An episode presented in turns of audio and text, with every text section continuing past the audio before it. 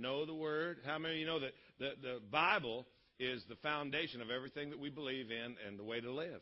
And if you don't have that in you, a lot of times we don't know what to do. We wind up in situations and we're totally at a loss as to what to do. Well, it's because we don't know the Word. We need to know the Word. David said, Thy Word is a lamp unto my feet, light unto my path. So it's easy to get lost in the dark. But you get the turn on the light and you can see where you're going. Amen. Look at your neighbor and say, "Get in the book." Amen. You got your Bible with you today? Let's stand together one more time, make a confession. Hold that Bible up in there. Say, "This is my Bible. I am what it says I am. I have what it says I have. I can do what it says I can do." Say, "I've got an open mind and a teachable spirit. From this moment forward, I will never be the same.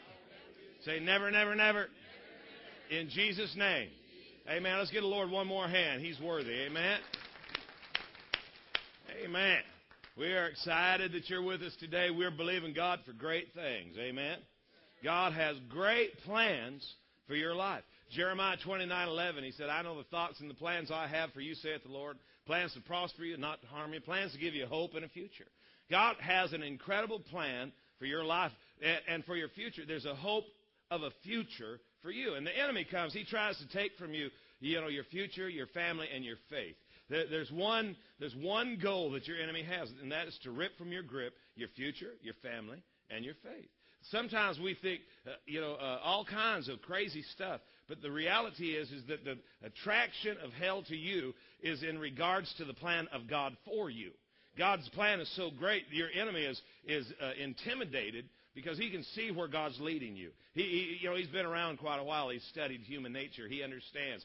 And he, he recognizes that the plan of God is to position you in a place where you're a great threat to the kingdom of darkness, where you're walking in victory and you've got a level of joy that can't be quenched, and you have peace that can't be disturbed, and you, you, you have health that can't be shaken. And you have, you know, the place that God wants to take you is an awesome place.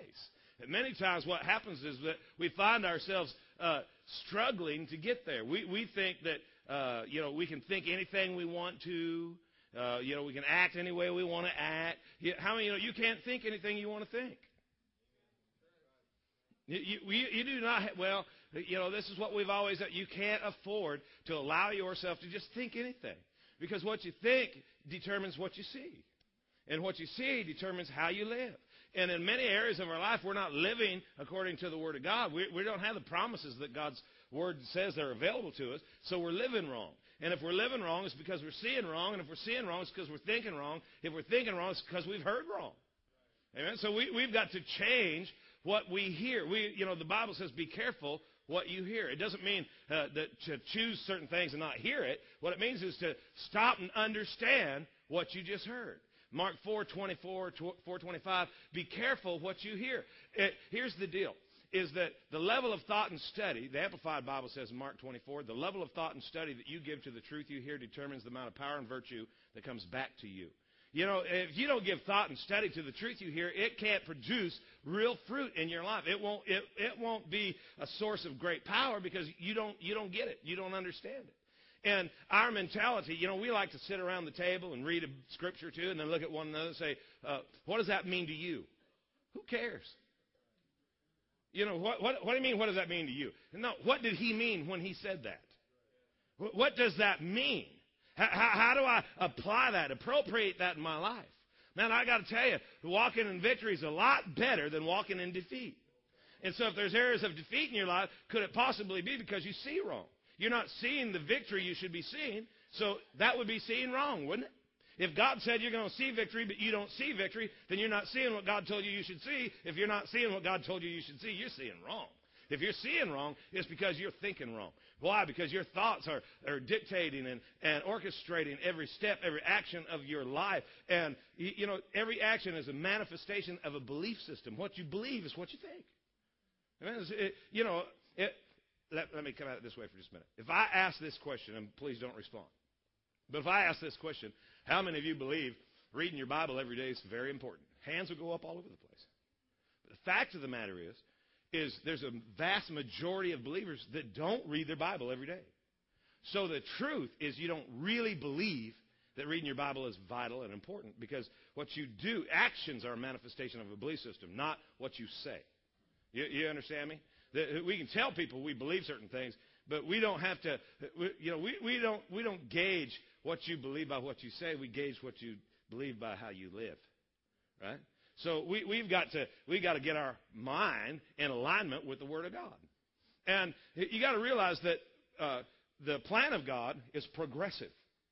He's taking you someplace better than where you are. But if you think that life has been tough to this point, wait, wait till you get to where God's taking you.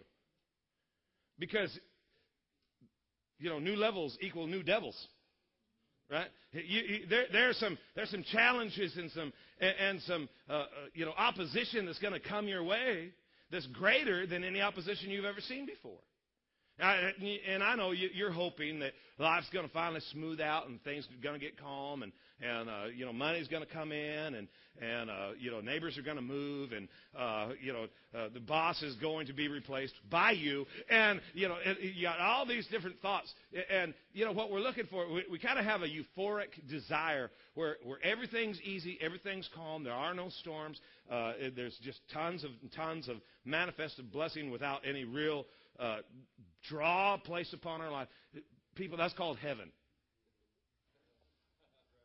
Okay, when you get to heaven, okay, in the sweet by and by. But we got the nasty here and now that we got to deal with first, right?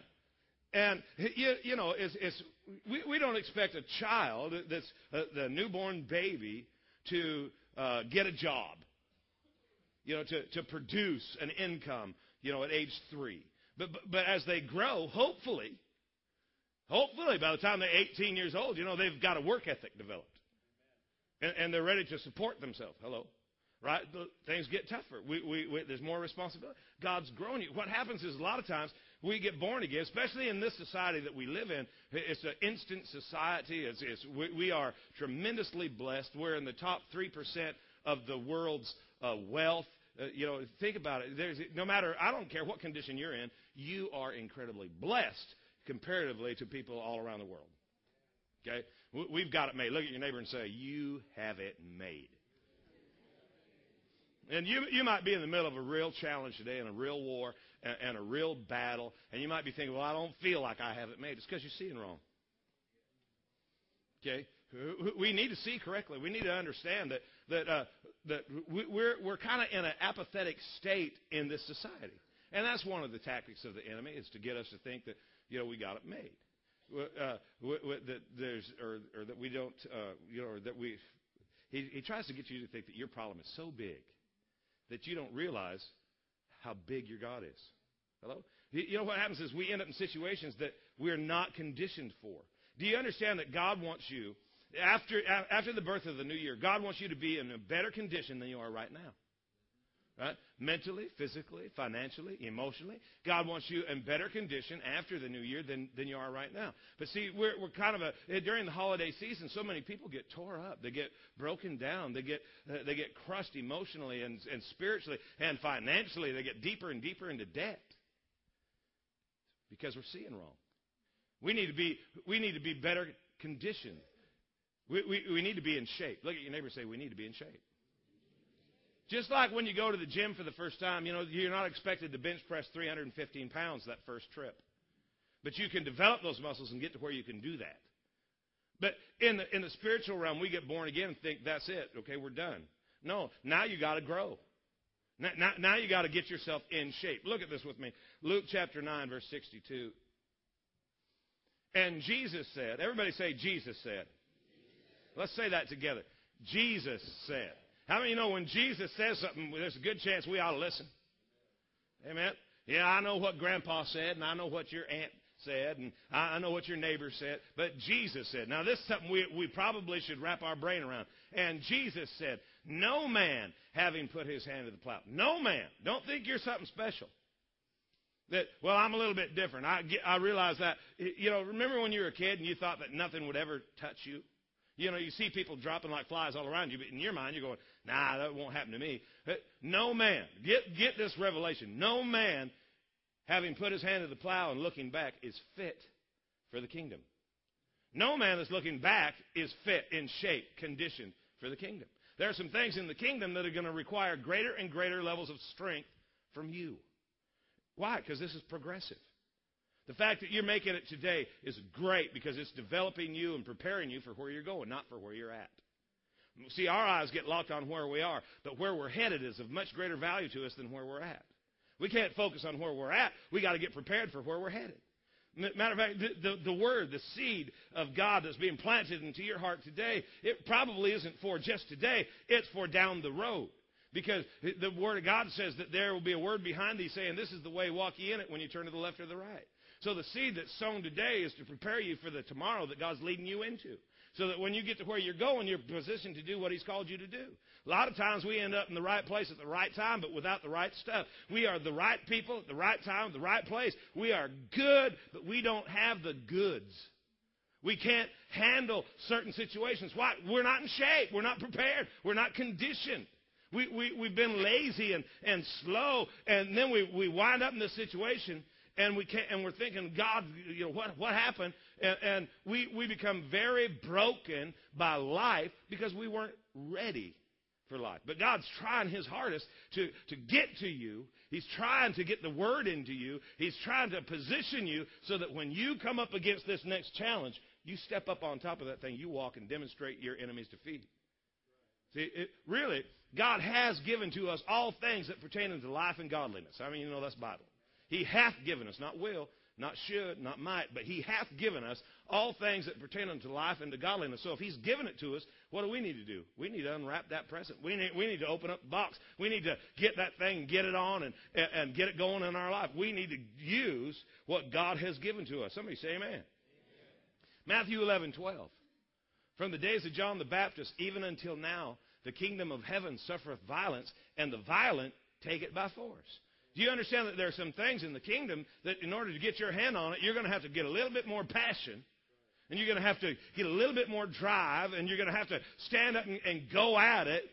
You know, sometimes you just got to live like a wild man. You you, you got to make some things uh, a change in your own life, uh, different habitual thought processes and and daily activities that are actually preventing you from the promise. You you you've got to attack that and go after it because it, the violent take it by force. If you're not going to get violent, you ain't going to get it.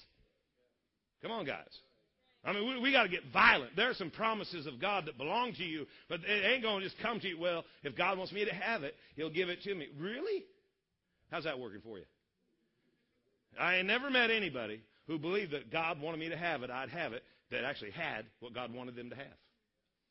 Now, I know you, you're under the impression that God's in control. If God was in control, you'd be a lot nicer than you are. God put you in control.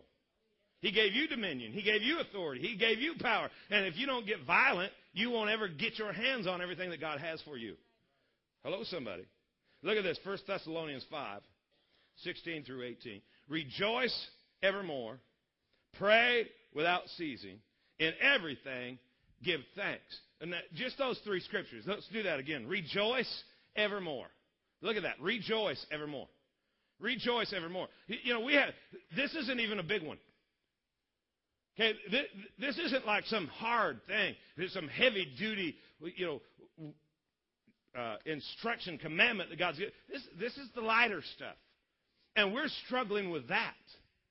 Well, I'm not going to rejoice because I'm not getting everything I want. Things aren't going the way I think they should go. Uh, I, am unhappy with, with what's going on in my life. So why, why would I possibly rejoice? Well, See, if you would uh, uh, compare yourself in maturity to where that is, isn't that like a child that when he doesn't get what he wants, he throws down and, and starts kicking on the floor? You know, I mean, none of us want to be told that our spiritual level equals that of a five year old, but most of the people in the body of Christ in this society, if we're not getting what we want, if we don't see what we like, if we, you know, if it isn't appealing to us, we're, we're, we're unhappy with it. But the Word of God says, rejoice evermore. So your joy level, your joy level is supposed to increase on a daily basis. You, you know, you got to, how many of you realize that to, to rejoice evermore, you got to work yourself out spiritually. You got to get strong. You, you got to be able to, to, to not be moved by what you see, but to be moved by what you know. What I see doesn't move me because what I know is going to keep me.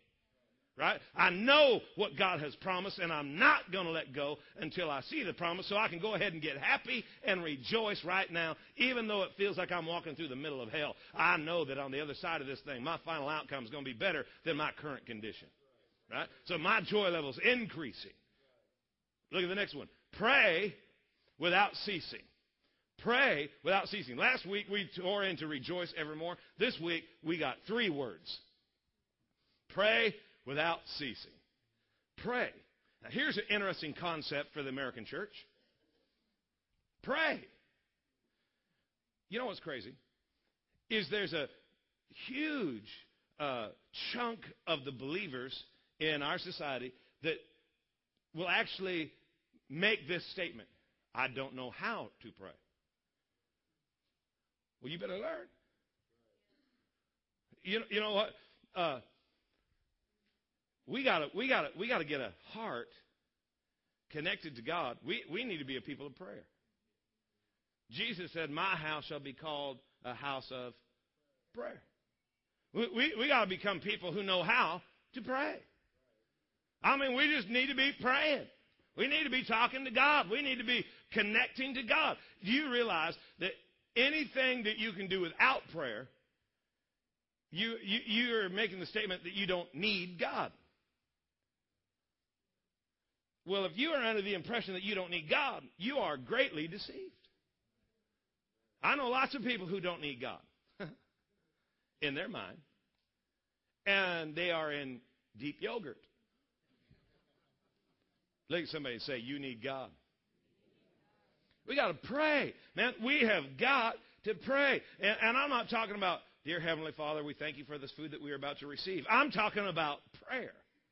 I'm talking about including God on a daily basis with every decision that you're about to make. I'm talking about getting up in the morning and saying, okay, God, here we go. God, guide me, direct my steps, lead me in the path that you want me to walk in. Help me, Jesus. You know, give me insight, give me revelation, tell me what to do. Because so far, you know, every time I step out on my own, I don't know about you, every time I step out on my own, I kind of make a little mess.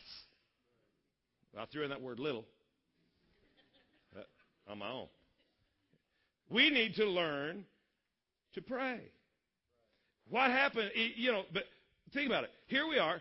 We don't have an active prayer life. And then he throws in without ceasing.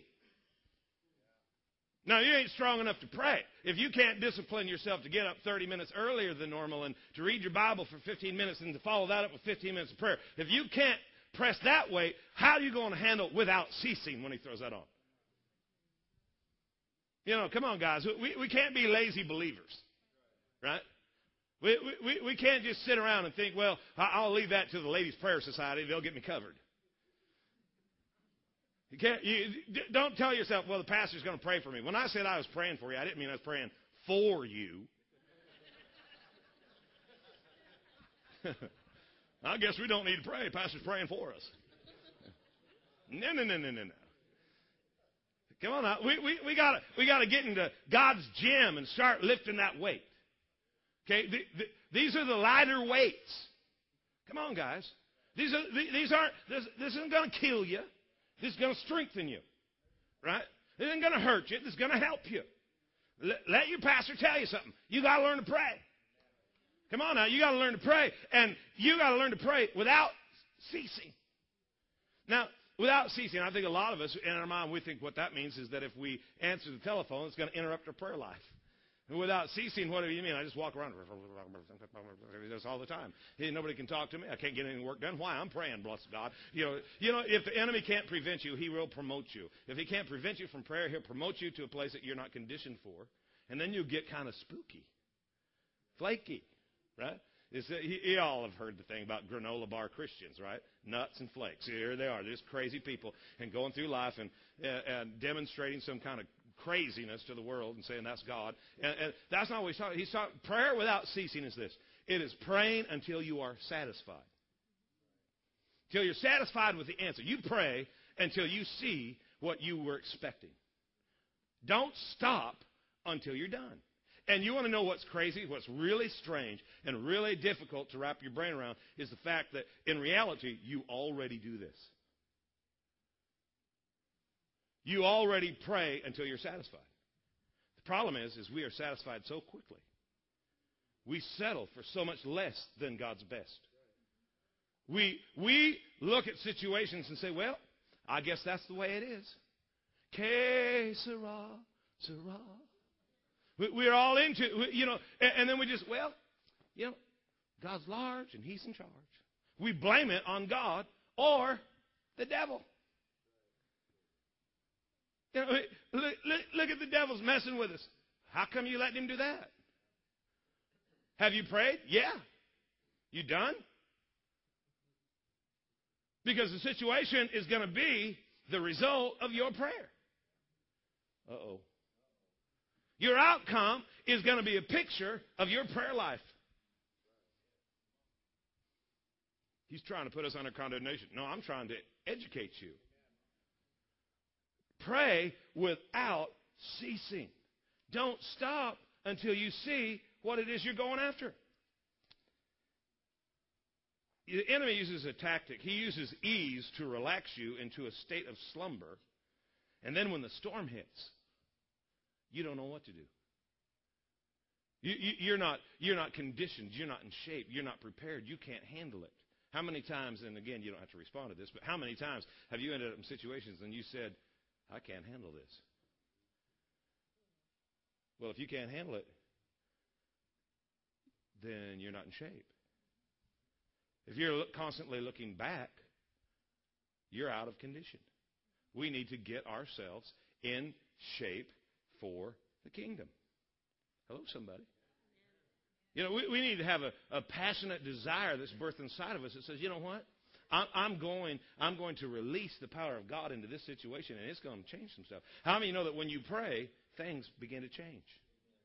I, I'm here to tell you today that the power of prayer can change everything in your situation. I said the power of prayer can change everything in your situation. There ain't nothing that can't be manipulated uh, and redirected and, and changed and turned by the power of prayer. I want you to open your Bibles, go to uh, Acts. We're going to go to chapter 12.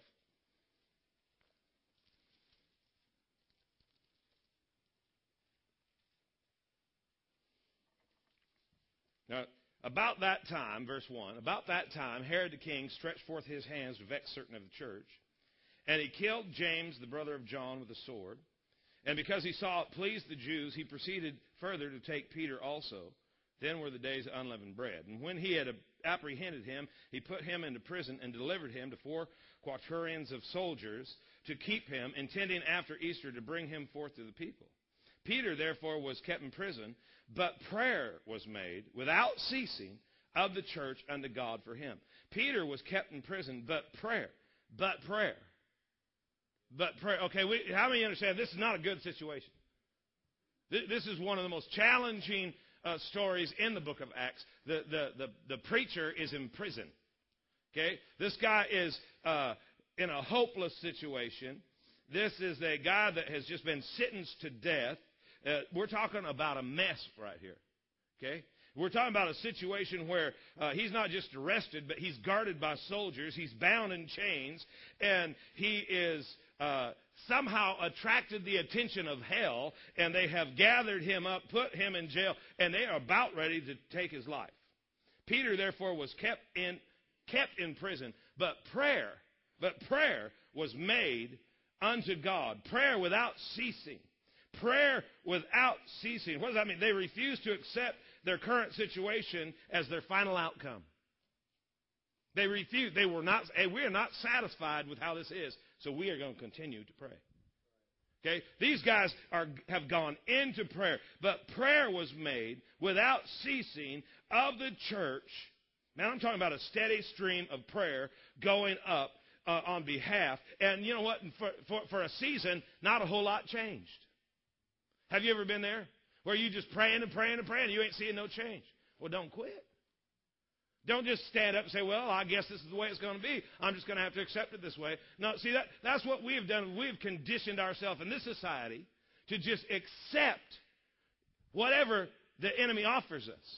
I'm here today to tell you that you don't have to accept whatever the situation looks like. You can go to prayer and, and change it and make it line up with the promise of God. I said you can make it line up with God's word if you'll get yourself passionate and, and pursue through prayer the promise of God. The kingdom of heaven suffereth violence, but the violent take it by force.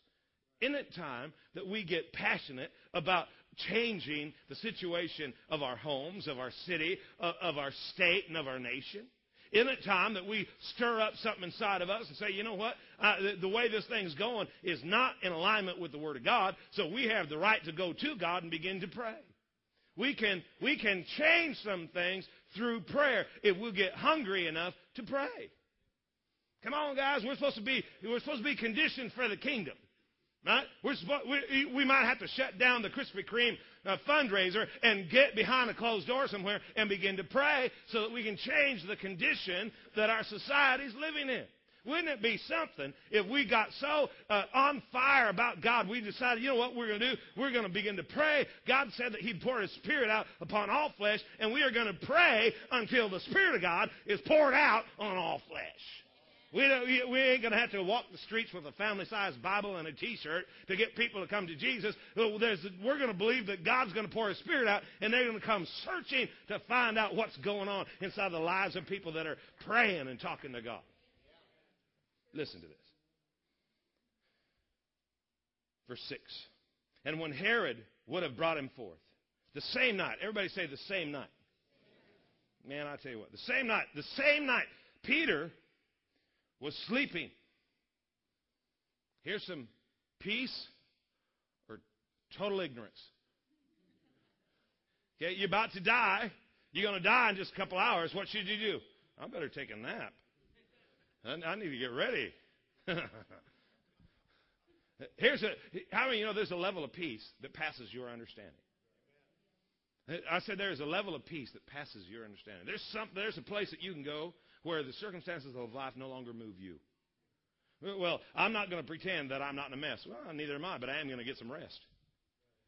Right? P- Peter was sleeping, and he was sleeping between two soldiers, bound with two chains, and the keepers before the door kept the prison. This guy, this guy's in a crazy situation, and he is asleep. And behold, the angel of the Lord came upon him and a light shined in the prison. How many know that if you pray long enough, pretty soon heaven's door is going to open and lights are going to start coming on where there didn't wasn't no light before. And behold, the angel of the Lord came upon him, and a light shined in the prison. And he smote Peter on the side and raised him up, saying, Arise up quickly. And his chains fell off from his hands. Oh, now we know that, that, that, that prayer is beginning to produce some power because chains are beginning to fall off. There's areas of your life where not only uh, do you need heaven to respond, and not only do you need the light to come on, but you need the chains to come off. There are some things you have not been able to touch, but through the power of prayer without ceasing, you will be able to be free to touch things that you ain't been able to touch before.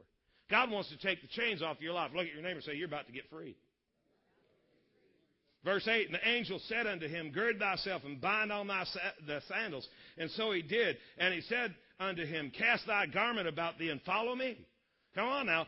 Now we're, now we're putting some stuff on. Gird thyself. Put on thy sandals. Cast thy garment about thee. Thy garment. Put on the garment of praise for the spirit of heaviness. Okay, get, get your praise back on. Come on, guys. Get, get your praise back. Don't get caught with your praise down now.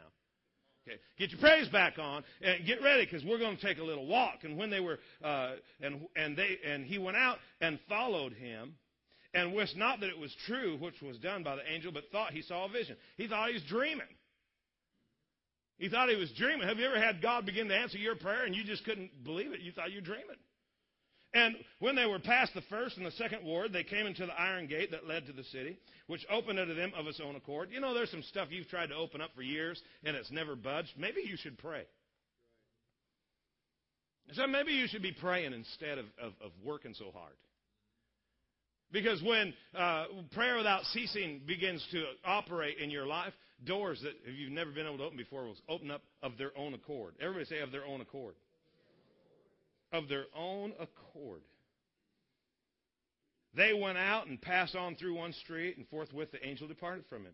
And when Peter was come to himself, he said, Now I know, now, now I know of a surety that the Lord hath sent his angel and hath delivered me out of the hand of Herod and from all the expectation of the people of the Jews. Look at that. Peter said, now, I know, now I know this is, this is real. God has actually delivered me out of the hand of Herod and from all the expectation of all the people of the Jews. You realize that if somebody needs to be disappointed in every situation, if somebody needs to be disappointed, why don't we allow that to be our enemy? You, you understand that the, the reason many people don't pray without ceasing is because they've been disappointed in their previous prayer. Right? You prayed and asked for something, you didn't get what you asked for, so you became disappointed, so now you no longer pray.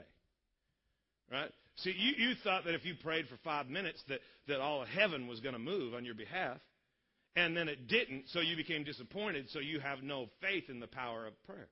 That's why you don't pray. See, here's the deal. We don't do anything simply because the Bible says. You understand that, right? I mean, we try. We're trying to grow ourselves to a maturity to where the Word of God says that we do it. But there's very few things that the Bible says to do, and we just do it just because it says. You know why we? You know people who pray. You know why they pray? Because they've seen their prayers answered. Right? David said, "I cried unto the Lord, and He heard me, and answered my cry." You know, when God begins to answer your prayer, you'll begin to pray quite a bit more. Think about it. If you knew that if you prayed for a certain thing for a certain time that you'd have the exact thing that you wanted, you'd be praying all the time.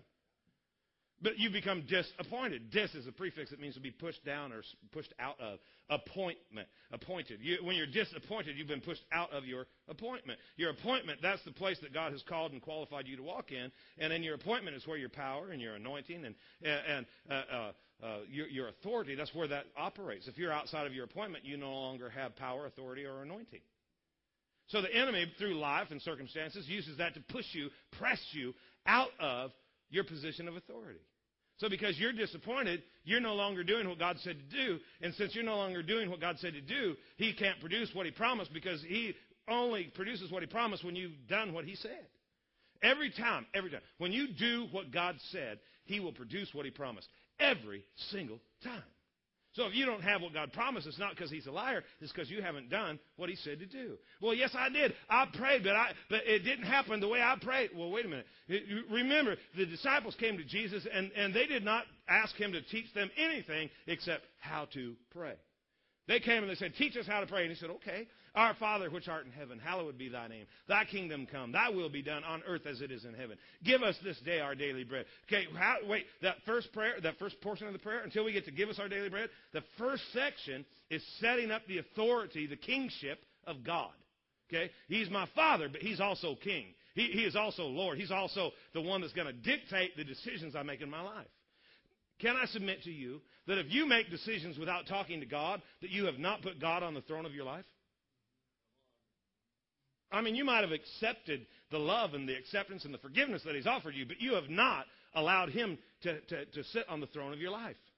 If you're making decisions, listen, here's our problem, is we are in a democratic society, but we are expecting kingdom principles and realities.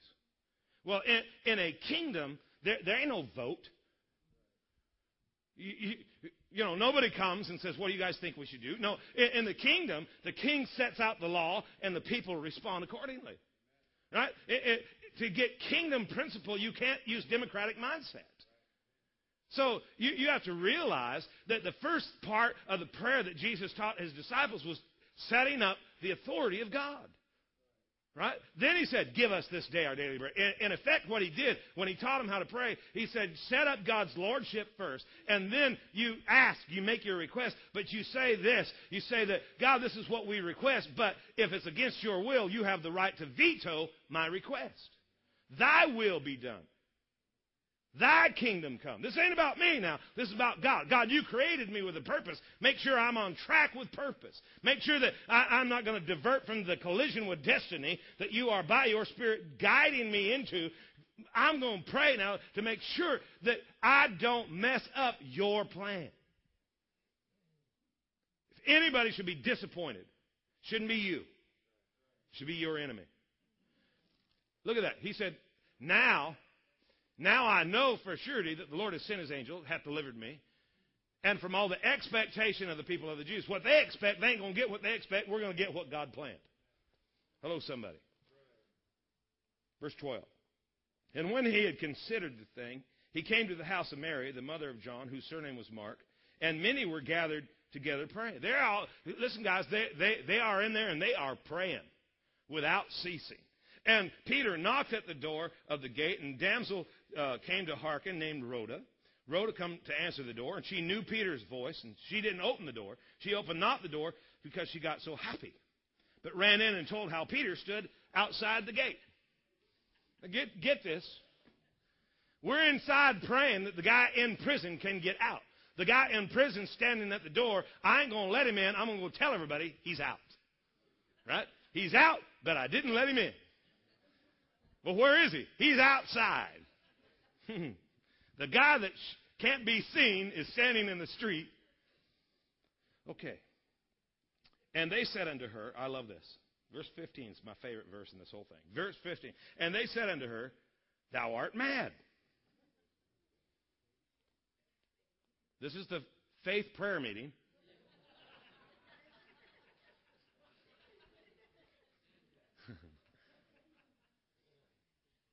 They said, You're crazy. You're crazy. You're crazy. He's, I'm t- I mean, picture this. Here's a girl who runs into the room. Guess what? And, and they have to stop the prayer meeting. She interrupts the prayer meeting. Guess what? And they, what? We're praying here. Be quiet. No, wait, you're never going to believe this. It's so cool. What? Peter's out front. No, he's not. He's in prison. No, no, he's out front. No, he's not. He's in prison. No, he's, he's out front. No, he isn't. Yes, he is. No, he isn't. Yes, he is. Come up. She uh, continually, constantly affirmed that it was even so. And they said, It's not Peter, it's his angel. They've already killed him. You know, anytime something attacks my body, I try to find people who believe to pray. But sometimes you can't find people who believe. You just need to find people who will pray. Hello? Now let's get real for just a minute. A lot of us are under the impression that our faith, you know, the just shall live by faith. We are, we are people of faith. We're, we're growing our faith. We're going we're gonna demonstrate the enemy's defeat. We, we live by faith. But faith is not simply believing regardless of circumstance, it is obeying regardless of consequence. Faith is more obedience than it is belief. You, you understand what I'm saying? Faith is more obedience than it is a thought process that's a very, very positive. No, faith is doing what God said to do so that He can produce what He promised, even when you don't think what He promised is ever going to be produced. Faith is looking at household salvation. How many you know that Acts says, Believe on the Lord Jesus Christ, thou shalt be saved, and you and your house? The Bible says in 1 John 5 14, it says, This is the confidence that we have in Him, that if we ask anything according to His will, we know that He hears us. If we know that He hears us, we know that we have the petition that we desired of Him. So when I pray according to the will of God, He hears me. When He hears me, He's going to produce what He promised. When I do what He told me to do, He will produce what He promised every single time. So I'm looking at household salvation, and, and there's people in the family that have said, I'll never serve God. Remember them? You got, you got people in the house, I'll never serve God. And you, and, but you are told to pray without ceasing. You're going to pray for the promise. You're going to line up with the promise of God and you're going to pray until you're satisfied. Well, if they're still saying that, you should not be satisfied yet. So you continue to pray and you're having to pray not because you believe it, because God told you to. Right? So now I'm praying for household salvation, not because I believe they're going to get saved, because I don't. I don't think that guy's ever going to change. I think he's going to be just like that. I think he's on a hot road to hell. But God, because you told me to, I'm praying so that I can open up the windows of heaven, the doors of life into this guy, so that you can walk, you send an angel, do something. I don't know how you're going to do it. Matter of fact, I don't really believe in my heart. Yet, well, I'd never say that. Why not? God already knows. God already knows that I think that this guy's just moments away from hell. But hey, God, you told me to pray, so I'm going to pray. And now I'm walking in obedience. My obedience is a little bit better than me confessing I believe God's going to get him and then never praying. See, the enemy has used the faith thing to kind of sabotage your prayer life because you're under the impression that if you pray one time for three minutes, that the thing is done. Somebody, some, somebody somewhere told you that was faith. Never asking God for the same thing twice. Where, where did they get that? Show me that in the book. You're not going to find that in the book. You're going to find pray without ceasing. You pray until you're satisfied with the production of the promise in your life. Hello, somebody. These guys didn't believe. Peter wasn't let out of prison because of their incredible faith, uh, you know, the way that we picture faith. He was let out of prison because they prayed without ceasing. They thought he was going to die. Matter of fact, they thought he was dead. That's his angel. Hello? Well, if you have enough faith, you'll never get sick. Really? Then why do we need healing? If you have enough faith, you, you won't be in prison. Gee, Peter, what a loser. Now, here, let, me, let, let me tell you a promise. In this world, there shall be tribulation. Ew, I hate that one. We should take that one out. Let's form a committee and talk about it, and let's, let's remove that one. You can't. Why? Because in this world, there's tribulation. Ah, but the second part of the verse be of good cheer, rejoice evermore. What? I don't want to rejoice. I got tribulation. No, rejoice even more. Why? Because I've overcome the world. So if you're in Christ, you're a world overcomer. So you can't be crying because you got trouble. You got to be shining because you got Jesus. Hello, somebody. Where am I? Verse 15. They said it was his angels. Verse 16. Peter continued knocking. They continued praying. Peter continued knocking. and when they had opened the door, they saw him. They were astonished. How many realize that there's going to be some times when God answers your prayer? You can't believe it. you can't. I can't believe it. You know, I think one of the things God loves to do is blow your mind. I'm telling you, I think God just loves blowing our minds. He loves showing you that His plan was so much better than what you were thinking. You know, when you were under the impression that you didn't get what you want, it's because God had something better coming. And you were tempted to be disappointed. Oh, flow with me now. You're tempted to be disappointed and to be upset and to, uh, never it never works out my way. I never win. I, I never get what I want. I, I never get a break. You were tempted to do that again, but this one time you decided, you know what I'm going to do? I'm going to continue to pray. I'm praying and I don't see what I want to see, but God, you're going to have to open my eyes and show me great and wonderful things that I know not. Show me the hidden things, the secret things. Give me, let me see what you see. And you stood, you stood there long enough for God to bring you what He really wanted you to have, and you went, thank God I did not settle for what I wanted. Oh, it was that way when Shelby got me.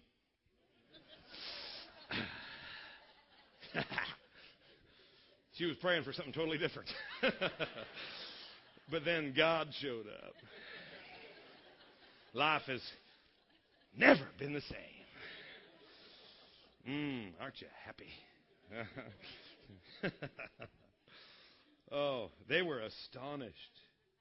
And he beckoned unto them with a hand to hold their peace, declaring unto them how the Lord had brought him out of prison.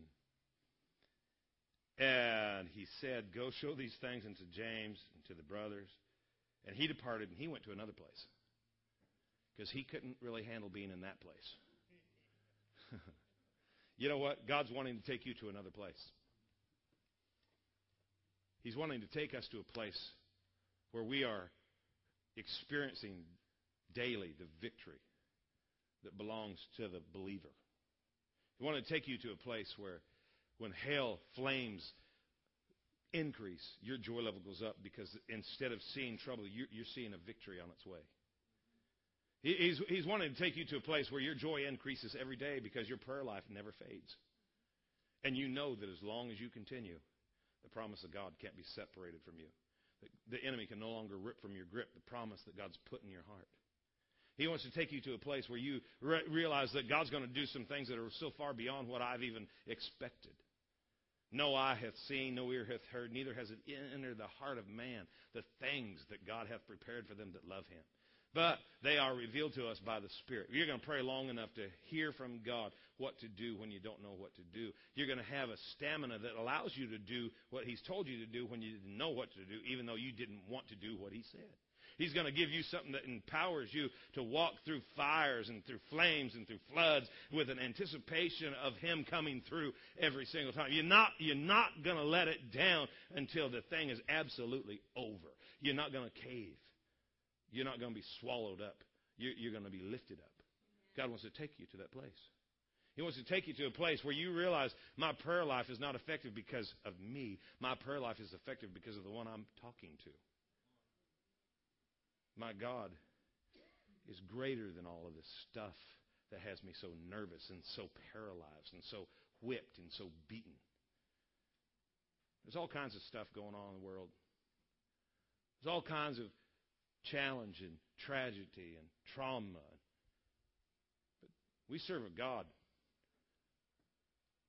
who is able to release healing, restoration, strength, wisdom, insight, revelation. We serve a God who is definitely possesses the ability to cause you to shine regardless of how dark life gets. If you can have the paradigm shift that takes you, separates you from our current society to the place where God wants us to be. You know, the Bible tells us to confess our faults one to another, pray one for another. For the fervent, effectual prayer of a righteous man availeth much. See, we, we even have that turned upside down. We don't confess one to another. We confess one for another and pray one to another. And there's nothing worse than going to a conference of pastors and that first prayer when they ask the guy to stand and pray. And he prays and prays and prays, and it's eloquent and it's deep and it's theologically correct, and, and but it's more to impress than it is to connect. And we've learned to pray that way. When we come back to our roots and we determine that, you know what, I'm not going to try to impress anybody, but I'm going to attempt to connect to the power of God today. Sometimes I don't know how to pray other than help. Help. This thing's bigger than we are. Heavier than I've ever lifted before. It's, it seems like it's never going to end, but God, I pray. I pray today. You, you know what? I, I want to give you three, three keys to prayer real quick that'll, that'll just help you if you'll do this. First, step one. Everybody say step one. Pray God's word. Pray God's word. You don't know how to pray? Well, get in the book. Get in the book. 1 John 5.14. I already quoted it earlier, but this is our confidence. That if we ask anything according to his will, he hears us. So pray his will. Okay? So your first step is get in the book, man. Get in the book. Get in the book. Go to the Word of God. Find out what he has to say. Get the promise now. Get the promise. So step one is step one is know God's word. Step two, say step two. Take the first step. James five sixteen, amplified. Confess to one another your slips, your faults, your offenses. Your, don't, don't be afraid to admit that you've got non-strength. Don't, don't go around trying to impress everybody. Go ahead and confess you know, to one another and pray for one another that you can be healed and restored. Pray. You know what? Uh, Proverbs 18.1 says, He who willfully isolates himself from God and man seeks his own desire and is void of sound judgment. The Field Fieldese translation, that's the Bible I'm writing. Just kidding. Um, but my, my translation would read this way He who willfully isolates himself from God and man is an idiot. It's crazy to think that you can you can separate yourself. Well, I you know I have people tell me, well, I, I don't have to go to church. I, me and God, I can worship God in my home. Yes, you can, but you don't. I, I, I don't have to come in here and hear you say, give the Lord a shout and a praise. No, you don't have to. But when did you do that last time at home?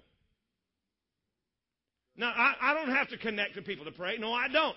But when you do, all of a sudden there's accountability. And, and the Bible says that one can put a thousand to flight, two can put two thousand, ten thousand. Right? There, there's a multiplication power that comes when we connect with each other. And look at this. It, it says the earnest, heartfelt, continued prayer. Pray without ceasing. The continued prayer of a righteous man makes tremendous power available, dynamic in its working. There's something that God wants to inject into your situation. Don't close the door to God, open the door to God. Take the first step. Pray. You're not praying on your own, so connect with somebody. Say, We're going to meet every eh, eh, at, at once or, once a day or once a week or you know at at 7:15 you be at your house I'll be at mine and we'll pray and later in the day we'll, we'll ask each other what we prayed about. Get accountability so that you learn to pray.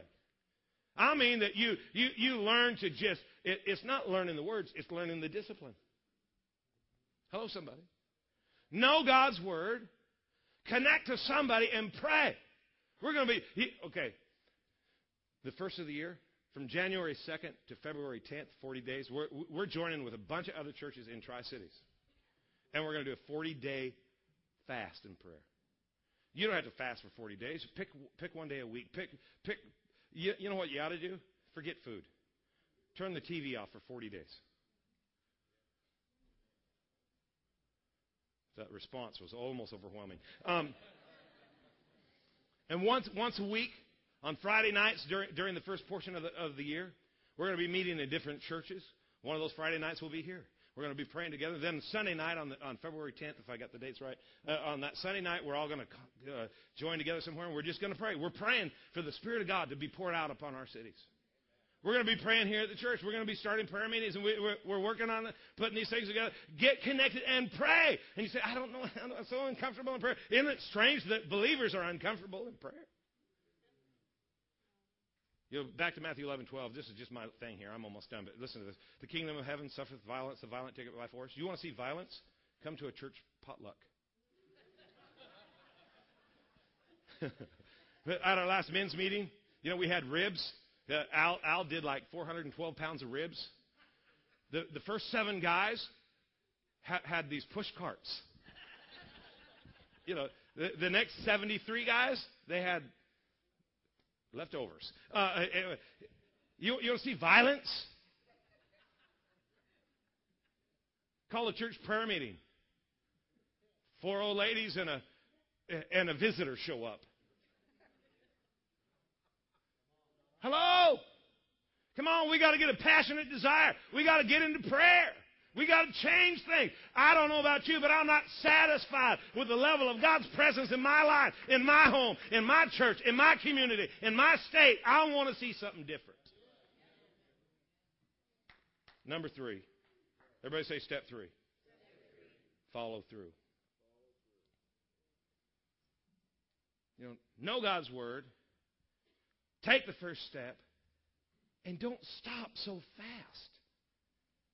1 Thessalonians 5:17. Pray without ceasing. Pray without ceasing. Don't, don't, don't decide that this is good enough. When there's so much more available to us, don't stop here. Amen? Close your book. Would you do me a favor? Would you bow your head, close your eyes? Worship team's going to come back. If you're here today and your relationship with God, you, you know you need God. I don't know. Maybe, maybe you've never had a relationship with Him, or maybe you have that is broken. But you know you need God.